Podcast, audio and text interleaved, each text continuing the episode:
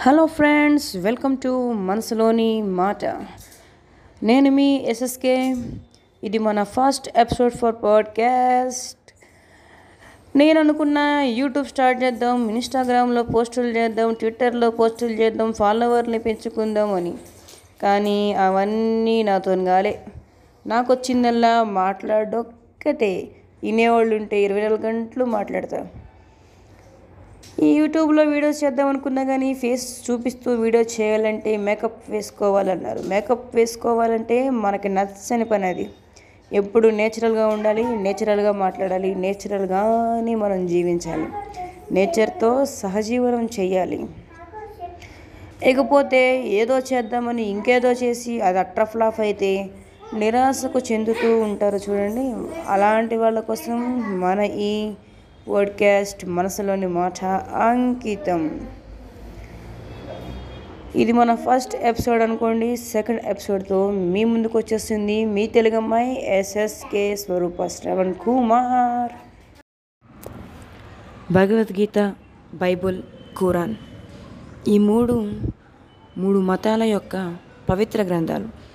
వీటిల్లో మనుషుల్ని మంచి వైపు ఎలా నడిపించాలి మనుషులకు మంచి మాటలు ఎలా చెప్పాలి అనేది మాత్రమే ఉంటుంది.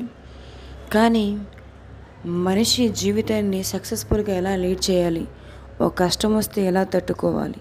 ఓ నష్టం వస్తే ఎలా దాన్ని మనం అధిగమించాలి అనే దాని గురించి ఉండదు. ఇలాంటివన్నీ ఉండే ఒకే ఒక మహాగ్రంథమే మహాభారతం. కుల మత భేదాలు లేకుండా చిన్న పెద్ద తారతమ్యాలు లేకుండా ఏ ఏజ్ నుంచి ఏ ఏజ్ వాళ్ళైనా ఎలాంటి వాళ్ళైనా వినాల్సిన వినదగిన ఏదైనా ఒక పుస్తకం ఉంది అంటే అది మహాభారతమే. నిజానికి మనుషుల్లో మంచివాళ్ళు చెడ్డవాళ్ళు ఎవరు ఉండరు. మంచి పరిస్థితులు చెడ్డ పరిస్థితులు మాత్రమే ఉంటాయి.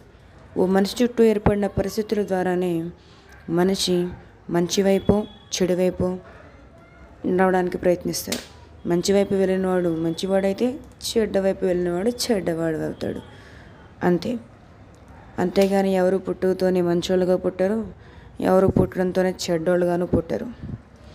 కాబట్టి ఈ మహాగ్రంథాన్ని మన వాడుక భాష అయిన తెలుగులో అతి సున్నితంగా అతి సులభంగా మీ అందరికీ అర్థమయ్యేలాగా చెప్పాలనే నా ఈ చిన్న ప్రయత్నం.